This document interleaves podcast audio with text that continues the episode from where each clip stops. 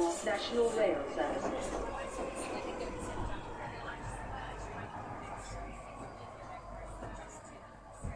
Bine revenit în stația Londra. Eu sunt Manuel Cheța de la manuelcheța.com și tu asculti podcastul Un român în Londra. Suntem la episodul 269, How to Measure Like a Brit. Și în acest episod 269 vreau să vorbesc despre o imagine pe care am găsit-o pe Twitter, How to Measure Like a Brit, despre UK Inflation Spiral și despre ultimele știri. Înainte de orice vreau să zic că podcastul de față este partea Think Digital Podcast Network și mă găsești pe toate platformele posibile, inclusiv pe radio.uk, unde poți asculta prima jumătate a acestui podcast mâine, adică joi, pe 20 iulie, undeva pe la ora 6 seara. Acest podcast este înregistrat în data de 19 iulie 2023, într-o zi de miercuri. Și hai să continuăm cu alte lucruri. Printre lucrurile pe care vreau să le pomenesc e faptul că am început să citesc o carte nouă numită Amazon Unbound. Am terminat de citit cartea aia cu Elon Musk, scrisă de Ashley Vance. Acum am trecut la Amazon Unbound, scrisă de Brad Stone. Concluzia la cartea respectivă cu Elon Musk, în care, să zicem, acțiunea se termină undeva prin 2018-2019 pe acolo, este că într-adevăr, Elon Musk are, când are niște idei, face tot posibilul și imposibilul să le aplice, indiferent de ce se întâmplă pe, pe planeta asta. Și mai are încă câteva idei în cap, bineînțeles, despre care n-am vorbit, dar are o voință enormă și cumva își poate imagina un obiect nou, o invenție nouă și unde vrea să ajungă cu invenția respectivă. Și până la urmă are un atribut așa foarte interesant prin care reușește să împingă oamenii către proiectul respectiv. Lucruri pe care alții le-ar fi spus că ar fi nițel imposibile de făcut, el a forțat și le-a, le-a generat. Într-adevăr, te gândești la Tesla, uh, SpaceX și alte proiecte de genul ăsta. Bineînțeles, un lucru pe care o să-l ții minte legat de Elon Musk este faptul că dacă zice că ceva va fi făcut în un an, știi că va ieși de fapt în 4-5 ani de zile. Ideea lui este bună, numai că estimările nu sunt tocmai acolo. Și am trecut acum la o altă carte, un fel de biografie a firmei, de vorba de Amazon Unbound, scrisă de Brad Stone, și aici la fel vorbește de Amazon, dar din perioada 2013 până în 2022, cam o perioadă de 10 ani de zile. Bineînțeles, discutăm și de, se, în cartea respectivă se discută la infinit despre Jeff Bezos și ce are el de gând să facă, dar cumva este cam același stil de om ca Elon Musk, are o idee în cap și o împinge și până la urmă o împinge în, în echipele sale de tehnologie acolo, o prezintă și le cere oamenilor să o pună în aplicare și să știi că până la urmă îi, îi și ies anumite proiecte. Nu întotdeauna, nu întotdeauna ies proiectele, dar gândește-te, tot ce trebuie să facă este să iasă unul sau două proiecte din, ce știu, 50 care vine în cap și totuși va avea un succes enorm. Și când este vorba de intrarea pe, de la cărți pe retail, după aia de acolo să se dezvolte către serviciile de AWS. După aia a cumpărat pentru el personal, a cumpărat Washington Post și de acolo a dezvoltat și a transformat ziarul respectiv din ceva în care ar fi avut pierde de 100 de milioane de dolari pe an în câștig de 150 de milioane de dolari pe an. Și atunci omul ăsta are un uh, simț din ăsta al afacerilor, al business-ului foarte, foarte puternic, dar are și un simț al uh, inovației și, bineînțeles, este fan, este un geek și el, este un fan uh, SF-uri, Star Trek. Tocmai de aceea a venit și lui ideea din filmele de Star Trek, hai să discut cu computerul. Și de acolo a venit Alexana, acel Echo, dispozitivul Echo cu asistentul Alexa. Și au făcut chestii foarte, foarte interesante. Are o minte metodică, Jeff Bezos înțelege ce trebuie să facă și unde trebuie să facă și, bineînțeles, și găsește zone în care să se dezvolte. Și e foarte interesant așa de citit, de citit să vezi cum și de ce apar unele firme și cum și de ce se dezvoltă și se duc uh, tot mai sus, tot mai sus. Gândindu-te că trăim într-o lume a serviciilor și a digitalului, în lumea digitalului o chestie interesantă se întâmplă și anume este că sunt foarte multe situații în care este doar o firmă mare care va câștiga teritoriul odată ce a aplicat un proiect bun și are un uh, avantaj economic puternic, o firmă poate să câștige o bucată foarte mare din, uh, din uh, să zicem, din piața pe domeniul respectiv. Și dat fiind că firmele astea sunt împise de, de la spate să, să crească, să aducă ceva nou, să facă ceva nou, întotdeauna vei vedea lupte din asta și e interesant de văzut cum apar firme gen Microsoft, Amazon și ce le ține în picioare și bineînțeles ce le face să devină firme care vor uh, supraviețui poate chiar pe termen foarte lung. Și oricum, nu știam că Amazon, de exemplu, s-a, întins, s-a extins și pe India, s-a extins și pe, să zicem, Mexic. Chestiile astea nu știam. Eu cream că sunt doar câteva zone mai bogate în care Amazon într-adevăr face shipping, dar nu, are, are mai multe locuri și se, extind, se extinde pe tot felul de lucruri. Și vorbește de aventurile lui Jeff Bezos cu Amazon Video, da? cu uh, video care e dat gratuit pentru cei care au Prime pe Amazon și tot așa. E o carte nici scurtă, nici lungă, undeva între așa 420 de pagini, dar foarte interesantă de citit. Amazon Unbound, scrisă de Brad Stone.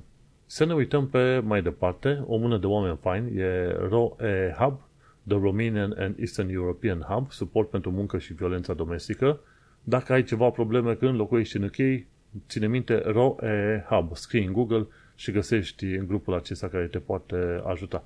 Bineînțeles, în materie de ajutor, pe UK te poți duce foarte bine și la Citizens Advice, când e vorba de tot felul de chestiuni, de la probleme cu bănci până la rate și alte chestii, rate, chirii, pardon, rent era, vreau să zic, te poți duce la shelter dacă ai probleme cu locuitul, poți să cauți uh, pe which.co.uk Benefits Calculator să știi ce beneficii ai tu. Eu cum lucrez în, în software engineering pe nivel de senior, când m-am băgat la, la, la benefits eu n-am voie să primesc niciun fel de benefiți. Eu plătesc tot felul de taxe, dar în afară de, să zicem, uh, chestiuni medicale, gen NHS, nema, nema, niciun fel de benefiți, niciun fel de chestie. Și m-a cam distrat treaba asta. Bă, vreau și eu ceva gratuit, nu numai alții oameni. Bineînțeles, uh, e greu să spui că ceva e gratuit, ce mai degrabă e ceva, într-adevăr, benefiți. Dar ai probleme în ROE Hub pentru suport în limba română. De 3 Million pe Twitter se ocupă de drepturile europenilor, Centrul Firia se ocupă de drepturile femeilor și eclair.org de conștientizarea problemei, problemei traficului de persoane. Și trafic de persoane nu înseamnă numai pentru prostituție, ci înseamnă și pentru muncă forțată în anumite locuri, da? Deci când te se aplică și la chestiunea asta și victimele ale traficului de persoane sunt în special femei și femei tinere, după care sunt bărbați puși la muncă, de la spălat de mașini, spălat de base sau munca în construcții ori în uh, agricultură. Și cam astea sunt cele patru grupuri faine la care poți apela.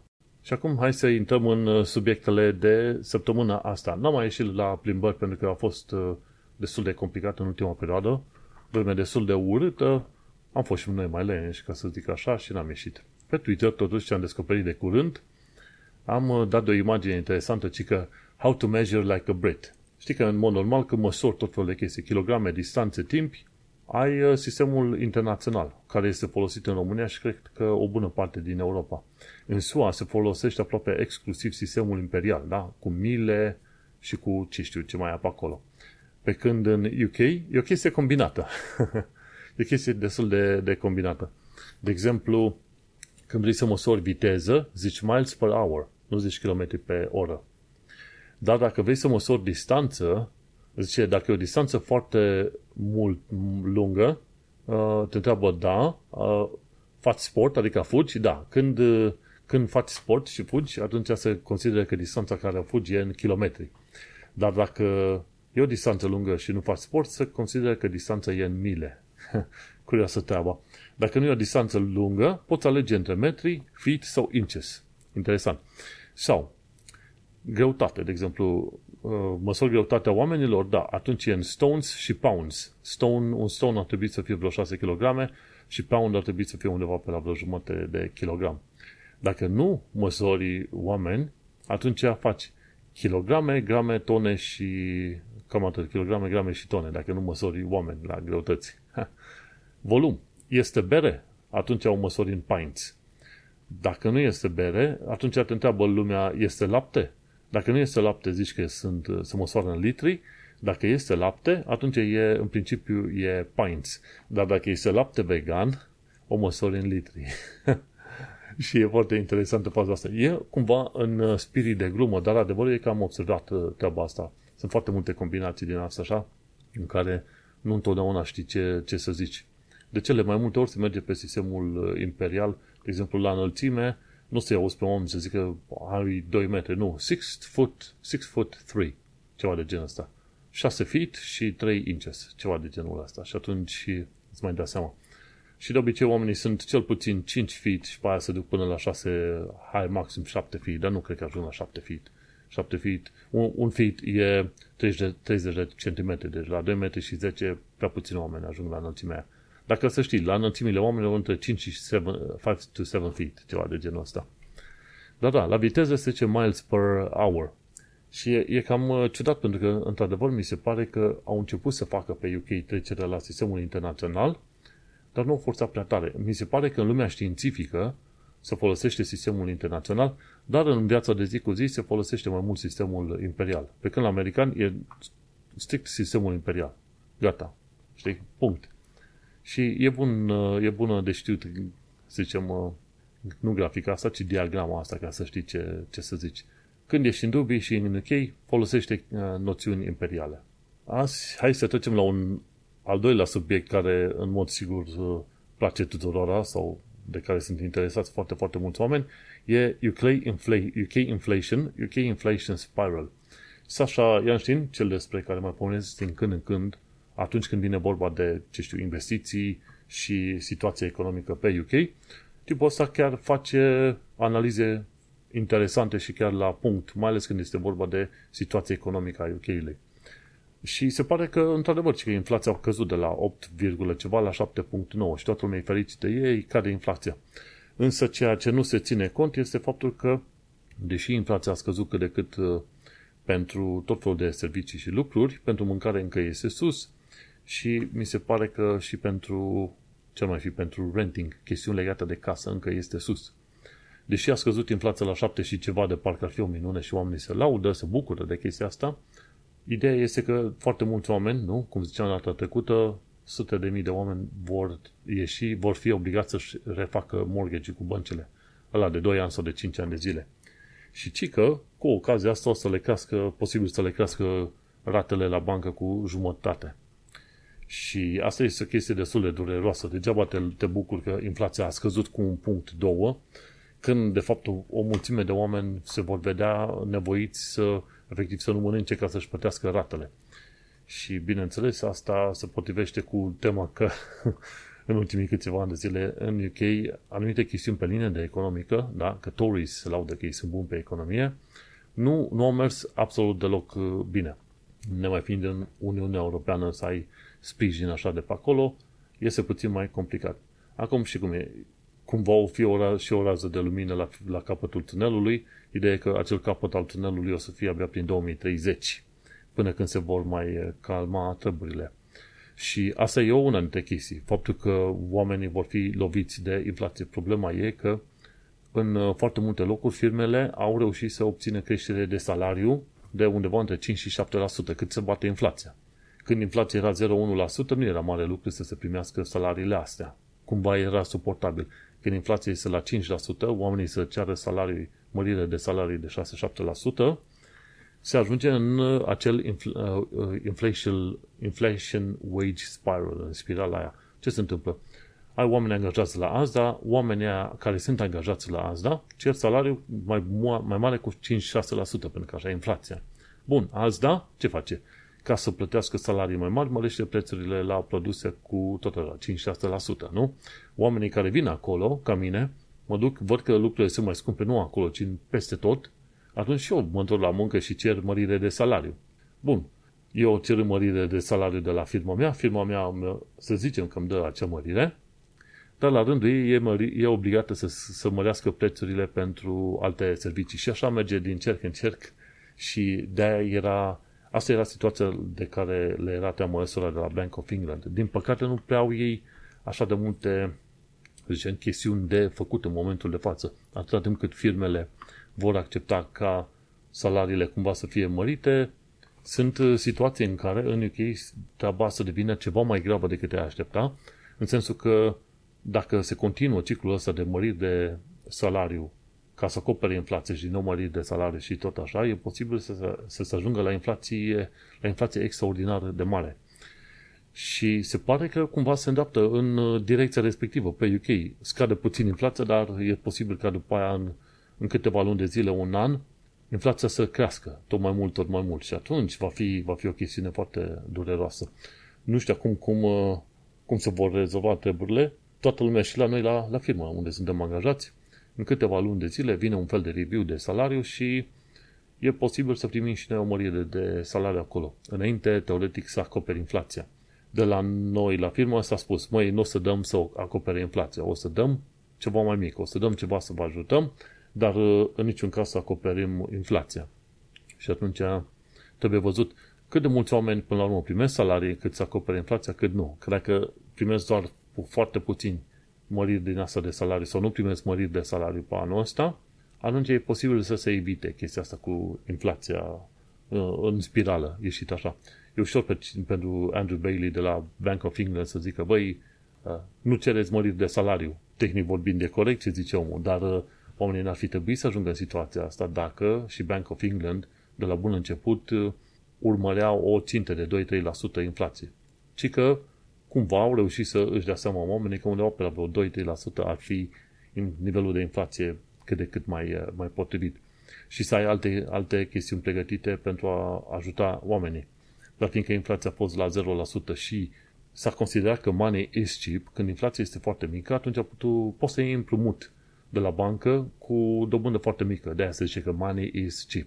Când inflația, când uh, dobânda de referință de la bancă e jos, joasă.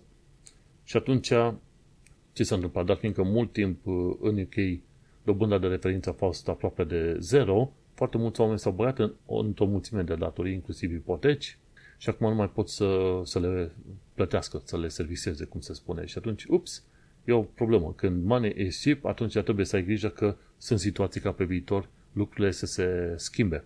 În SUA, de exemplu, dacă ții o ipotecă, ții o ipotecă cu, o anumită, cu un anumit procentaj, da? cu o anumită rată, dobândă, fixă, pe 30 de ani. Deci 2-3% cât o fi, dar pe 30 de ani.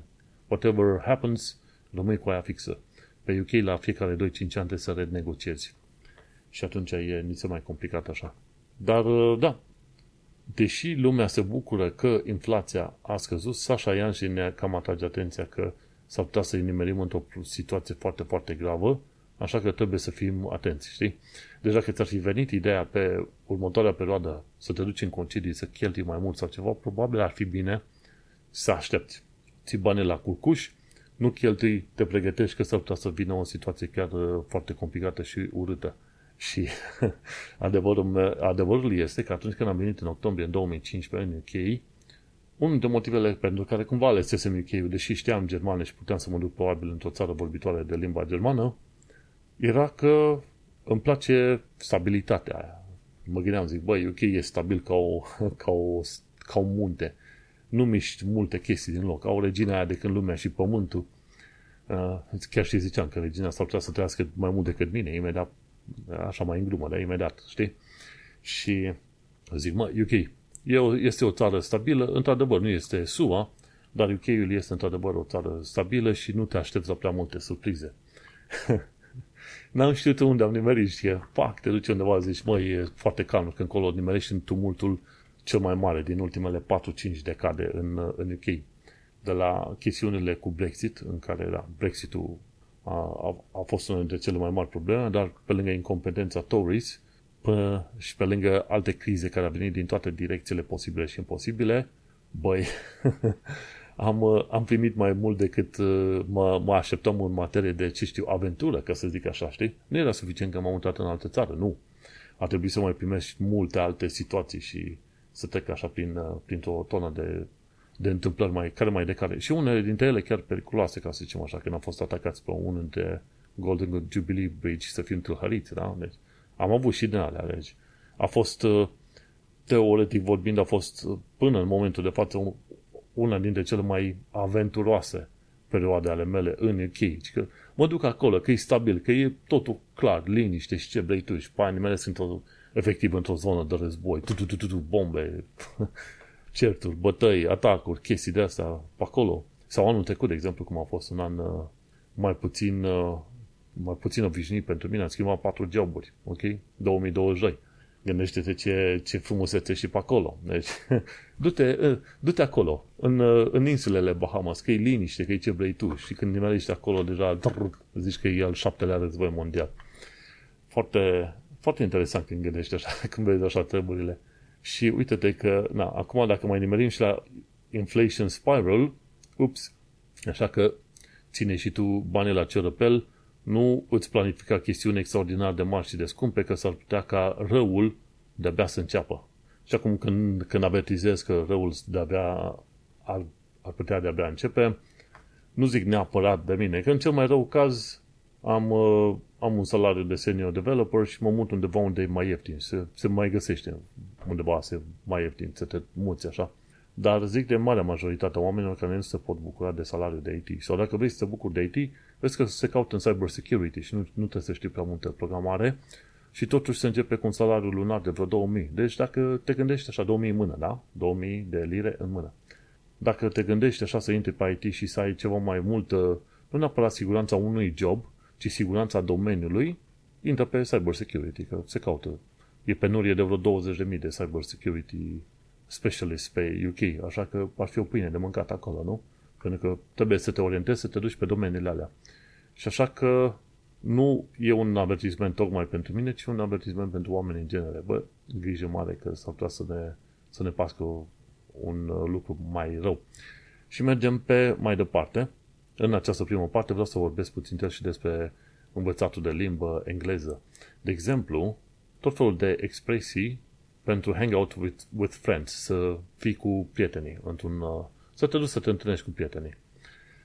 Și e o chestie interesantă, English with Ronnie e tipul asta din Canada. Și atunci engleza ei o să vezi că e pare puțin americană, dar e, e, este chiar ok, n-are treabă.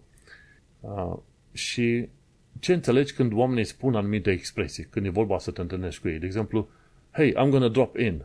Drop in înseamnă că o să vin pentru un timp destul de scurt. Nu prea lung, nu prea scurt. I'm gonna swing by înseamnă că o să vin puțin pe la tine și nu o să stăm noi prea mult de vorbă, așteaptă-te ca în jumătate de oră să dispar. I'm gonna pop in înseamnă că o să vin, o să las un plic sau ce am de lăsat și pe aia imediat dispar. Când zice cineva let's hang out, asta înseamnă că hai să petrecem un număr de X ore nespecificat împreună, să ne uităm la filme, să discutăm, să facem ce, ce am vrea să facem noi.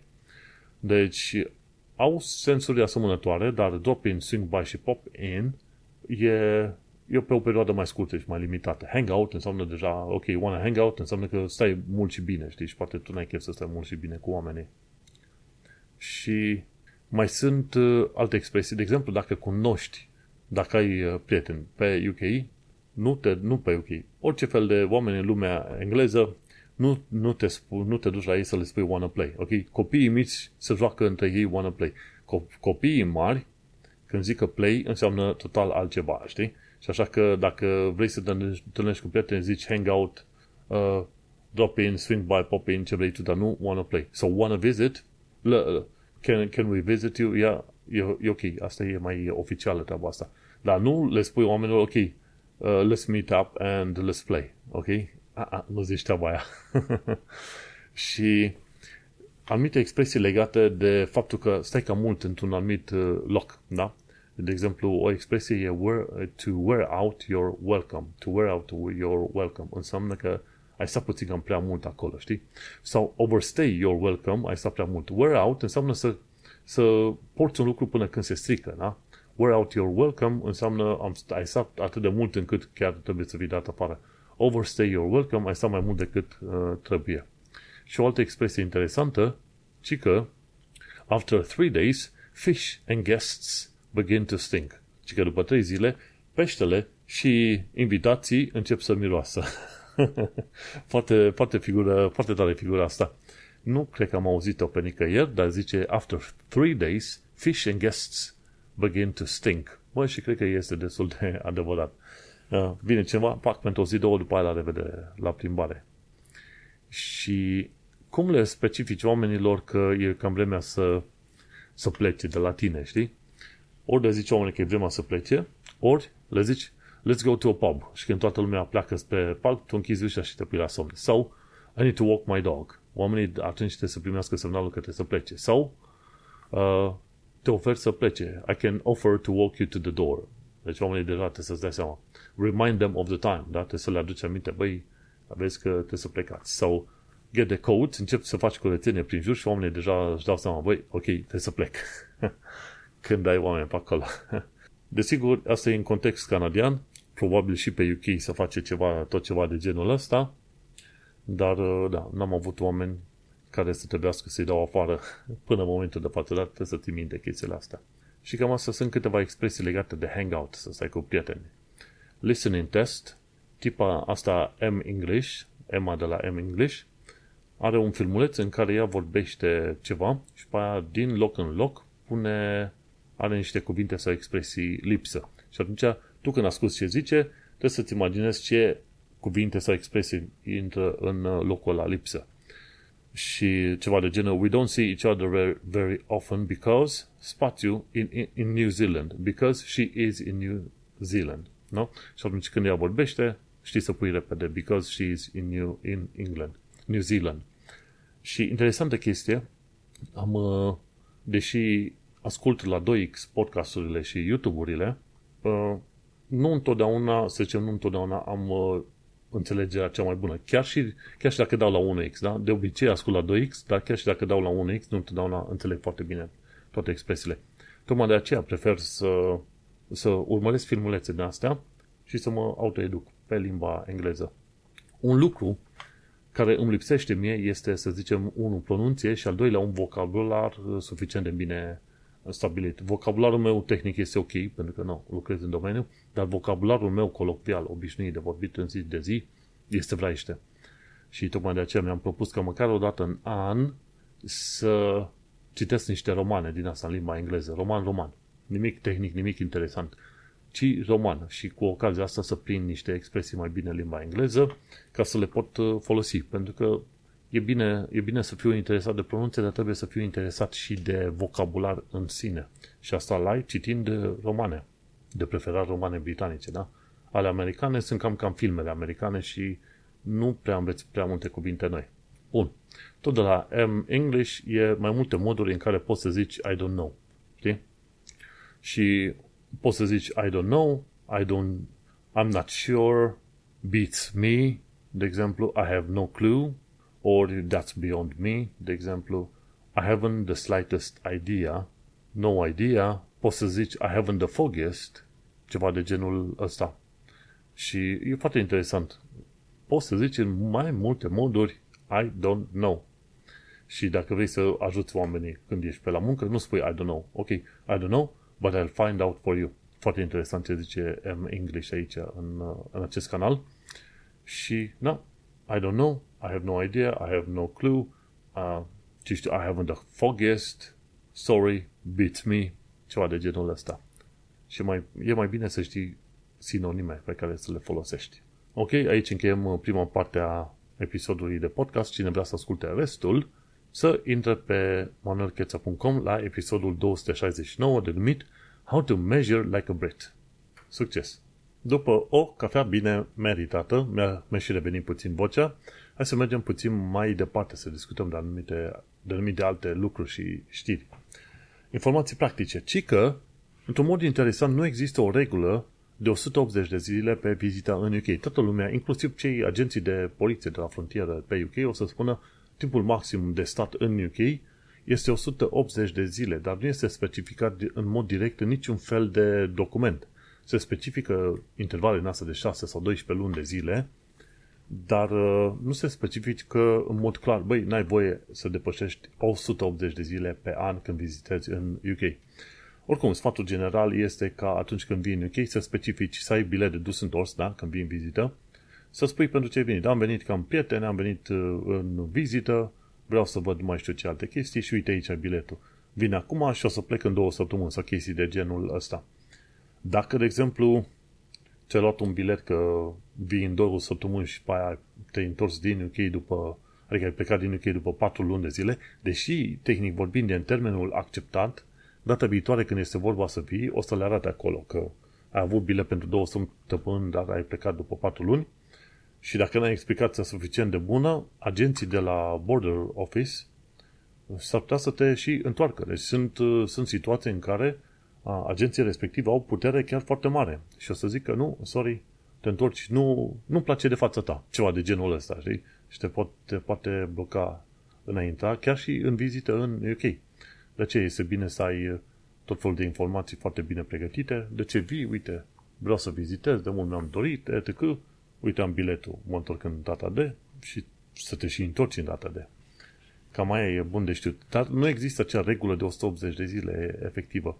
Articolul este mult, mult prea lung ca să pomenesc despre el pe aici, dar ca să intri ca un călător, de exemplu, de exemplu, sunt câteva reguli pe care trebuie să le respecti, gen ca, ca vizitator, da?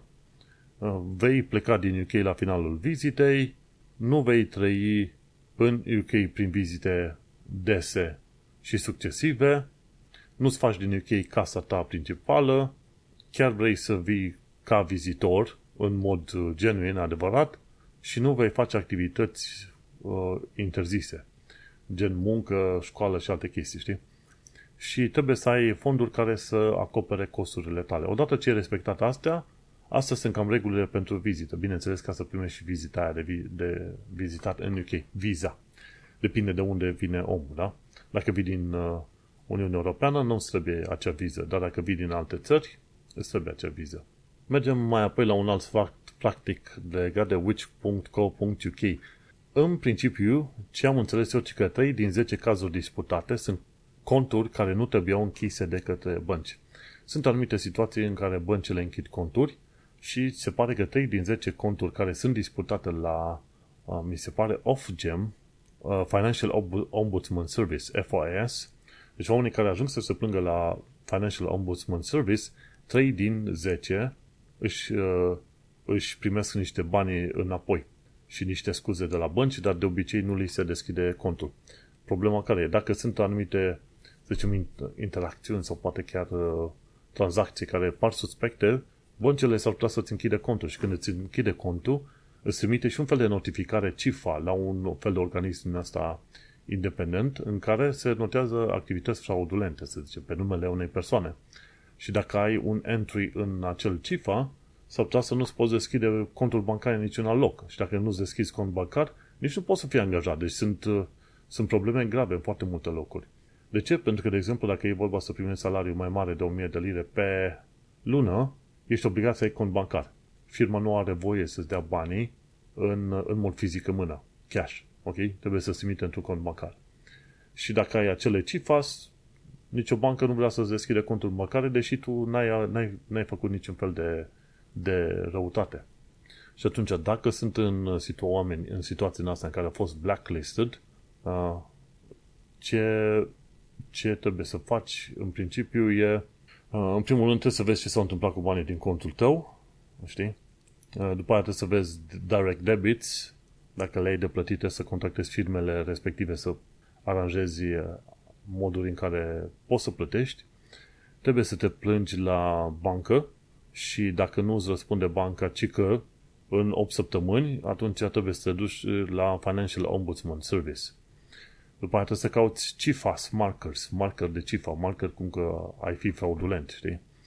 Și trebuie să cauți, trebuie să ceri detalii să vezi dacă nu cumva pe CIFAS tu ești trecut acolo, trecut sau slash a, cu un marker pe acolo, da? și trebuie să demonstrezi uh, când faci formularul online, trebuie să ai două forme de ID. Ceea ce e foarte ciudat, pentru că care sunt forme de ID acceptabile, nu? Că ai pașaportul pe UK și ar mai fi și permisul de conducere, dar nu, totdeauna, nu toată lumea are și permis de conducere, deci e foarte ciudată faza asta. Uh, după aia trebuie să faci un challenge pentru acele marcare la CIFAS, după aia uh, dacă o bancă ți-a închis contul, nu încerca să-ți deschizi conturi la XYZ bănci, pentru că toate băncile alea îți vor refuza, îți vor refuza contul de deschiderea, pentru că e pe CIFA, se uită pe CIFAS și fiecare bancă care îți refuză deschiderea o să trimită notificări către firmele de credit score și o să te afecteze pe bandă rulantă. Deci nu faci treaba asta. Deocamdată, știi cum e, stai put, cum ar veni. Și, cum ai zice, și trebuie să vezi dacă ai acel CIFAS de la un provider în special fiind băncile, trebuie să vorbești cu ei ca să, uh, să trimiți, cum îi zice, să trimiți notificare către banca respectivă. Dacă vrei să-ți deschizi un cont bancar undeva, prima oară spune-le la contul bancar, băi, uite, asta mi s-a întâmplat, uh, pot să-mi deschid la voi fără să-mi faceți verificări prea multe de CIFAS sau nu. ceva de genul. Și sunt anumite bănci care ar accepta să-ți deschidă uh, cifra și doar pe chestiuni de debit, fără de credit sau ceva de genul ăsta. E ceva de făcut, dar totuși e destul de multă muncă, pentru că îți dai seama, să, să ai contul blocat pentru activități care par a fi fraudulente, ups, știi cum este. Și ci că se zice, cum îi zice, anul trecut, da, în 2022, 70.000 de marcări au fost adăugați în uh, baza de date a CIFAS, da? 70 de oameni au fost cumva marcați ca fiind uh, fraudă și nu toți dintre ei sunt într-adevăr cazuri de fraudă. Și pe anul ăsta 375.000 până în momentul de față, da? Aproape, da, uhu. Uh, a, nu, nu, nu anul ăsta, pardon. În total, în total sunt 375.000 din iunie până, până în iunie anul ăsta erau 375.000 de markere din asta în CIFAS. CIFAS. Și Financial Ombudsman a primit 1155 de plângeri și îți dai seama că undeva cam o treime din acele plângeri sunt chiar pe bune, nu trebuiau să fie închise conturile respective. Știi cum e? Asta este viața. Important este să știi că sunt anumite situații care se pot întâmpla. Și de cele mai multe ori, știi cum este, o vorbă generală spune, dacă sunt ceva șanse ca un eveniment negativ să se întâmple, atunci pregătește-te ca și cum acel eveniment negativ se va și întâmpla în mod sigur. nu știu cât de ușor e de urmărit un asemenea sfat în condițiile în care ai un salariu ca un om obișnuit și ai cheltuielile tale de lună cu lună și acolo, nu? Ce faci? Poți să-ți trimiți bani în fiecare lună în 7000 de locuri pe acolo? Poți, dar merită. Nici nu știi, trebuie să te gândești întotdeauna. Hai să trecem la activitate, actualitatea britanică și londoneză. Într-un mod ciudat, uite că de curând a fost uh, Sheffield din când în când intră în uh, conștiința știrilor uh, săptămânale cu tot felul de chestii. Câteodată pozitive, câteodată negative. Mai nou, 50 de mașini au fost arse în Sheffield, și că intenționat. Și în Sheffield am un prieten, e G11, are canal de YouTube, din când în când mai face live-uri pe acolo, el este gamer și graphic designer, super, super genial omul, și de-aia mai, mai îmi ies în evidență anumite știri legate de Sheffield din când în când. Și bineînțeles faptul că 50 de mașini au fost arse. Dar uh, și pe Londra ai chestiuni de astea care se întâmplă foarte, foarte ciudat din când în când. De exemplu, cam o dată sau de două ori pe ani, vezi copii din școala generală. Se întâlnesc 50, 60, 70, 80 dintre ei undeva prin Londra, de obicei în sudul Londrei, dacă ții minte că asta se mai întâmplă, și se, se bat, se ceartă, ocupă o întreagă intersecție. Și apoi vine și poliția și atacă ea și polițiștii. și așa, chestiuni de astea random și ciudățele, dar la nivel mare, la nivel foarte mare. și vezi că se mai întâmplă și asta. În fine, o chestie pozitivă de data asta, uite, pompierii londonezi sunt mai bine pregătiți pentru posibile incendii în Londra în viitor. După ce au trecut prin greul de anul trecut, când 38 de mașini de pompieri nu au putut fi folosite, anul ăsta se pare că au mai angajat, uh, au reușit în, pe parcurs să angajeze 100 de oameni și ar trebui să se descurce ceva mai bine cu incendiile pe Londra. Anul trecut au ars, cred că vreo 15-16 case undeva în estul Londrei. Din ce motiv nu se știe exact. Ideea e că era prea cald, au ars. Și încă sunt șanse ca temperaturile să urce până pe la vreo 40 de grade și în, în anul ăsta, ceea ce este o chestie criminală, absolut criminală când este vorba de Londra, când în Londra ziceai că 21 de grade sunt prea multe, e canicule. Și uite cum, e bine că măcar există cu 100 de pompieri mai mulți. Dar e ca și cum ai spune, o 100 de pompieri care să acopere jumătate de România. Pentru că Londra are cât? 19 milioane, 19, 9 milioane de locuitori permanenți. O altă sută de oameni care să fie în departamentul de pompieri pare mult până când te gândești că de fapt Londra are jumătate din populația României. Atunci nu mai pare chiar așa de mult. Și totuși e o, e o mișcare către un lucru foarte bun. Ei, un lucru mai puțin bun este că de duminică încolo sunt, uh, sunt greve sănătoase pe Londra, la metro. Și mi se pare când uh, duminică, cum îi zice, cam toate serviciile se vor închide pe la vreo șapte seara. Luni, uh, s-ar putea să meargă cât de cât uh, ok. Marți, niciun metrou. Miercuri, niciun metrou. Joi, uh, aproape niciun metrou. Vineri, niciun metrou. Iar sâmbătă viitoare, deci discutăm de perioada 23 Da? Discutăm din 23 iulie până pe 29 iulie. În afară de duminică, în care o să ai până la 7 seara și sâmbătă cealaltă, undeva de la prânz încolo, în aproape întreaga săptămână o să fie vraiște. Și e vorba de tube, da? Dacă sunt să ne gândim, da, tube strikes, deci va trebui să folosești autobuz dacă este nevoie. Cu alte cuvinte, aș putea să le zic oamenilor că săptămâna viitoare deja lucru de acasă. O să încerc luni, o să încerc luni să mă duc să văd cum, cum este. Și probabil toată săptămâna viitoare s-ar putea să lucrez de, de acasă. Ori cine știe. Am eu chef să mă duc pe jos, o oră jumate să merg pe jos până la muncă. poate da, poate nu. Mai, mai timp și mai discutăm, dar uh, n-am mai văzut niciodată timp în care pe metrou să fie aproape toată săptămâna game over. Interesant lucru, au ales pe timp de vară. Timp în care sunt foarte mulți oameni în concedii. Chiar mă duc și la birou și văd că sunt uh, doar, ce știu, 20% din câți ar fi fost în mod normal în birou. Și în felul ăsta nu este, să zicem, deranjul mult prea mare. Gândește-te cum era treaba asta să fie undeva prin perioada lui noiembrie-decembrie. Atunci, atunci era durere foarte mare pentru mulți oameni. Și se pare că sindicatele RMT, ASLEF și Unite, toate trei au hotărât, zic, ok, îi lovim pe ăștia de la metrou cu, efectiv, cu, cu grevă. O săptămână întreagă. Nebunie. Mergem pe mai departe. Ce am aflat de curând? Că un polițist londonez a fost închis șapte ani pentru mită. El era undeva în echipa de licențiere, era sergent pe acolo și n-a primit bani în mână, dar a primit niște beneficii, gen hai să-ți dăm o masă foarte scumpă nu știu unde, hai să-ți dăm un concediu nu știu pe unde și ăla foarte scump, chestii de genul ăsta. A fost detectat și nu numai el, a primit închisoare și ceilalți care au dat mita. Și de-aia mai mai scos în evidență chestiile astea, nu că să arăt, uite, măi, ce corupți sunt ăștia polițiștii londonezi, nu, ci că să iau măsură împotriva, împotriva polițiștilor care calcă strâmb. Și chiar ca ultimă știre, șeful Met Police se plânge că Home Office nu-i permite să concedieze polițiștii neconform. Da? Dacă vreo câțiva polițiști nu respectă baremele, dar n-au trecut în sfera ilegală, deci cu comportament din ăla gen, uh, să zicem, uh, mită, abuz în serviciu sau chestii de genul ăsta, totuși sunt unii oameni care n-ar avea ce căuta în uh, sistemul de politici. Ci că Med Police, șeful de la Med Police, se plânge că Home Office nu-i dă voie să concedieze oamenii neconform. Acum, nu. e, e ciudat să afli treaba asta, dar poate cu ocazia asta să, să scot în evidență mult mai multe probleme.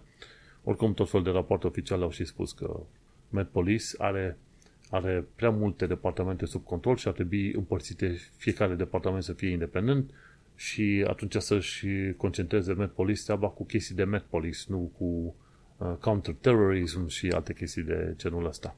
Și cam atât cu știrile de data aceasta. Sunt uh, multe lucruri, multe știri publicate în fiecare zi, dar bineînțeles nu are rost să le pomenesc. Și bineînțeles și așa podcastul acesta trebuie să fie la o lungime suficient de mare, mai ales că este vară și oamenii n-au chef să mă asculte pe mine blablaind, vorbind de iurea despre tot felul de subiecte. Așadar, uite-ne că suntem la final de episod 269, How to Measure Like a Brit. Cred că până la ora asta ești deja expert în a măsura ca britanicii, iar noi ne mai auzim pe data viitoare. Succes!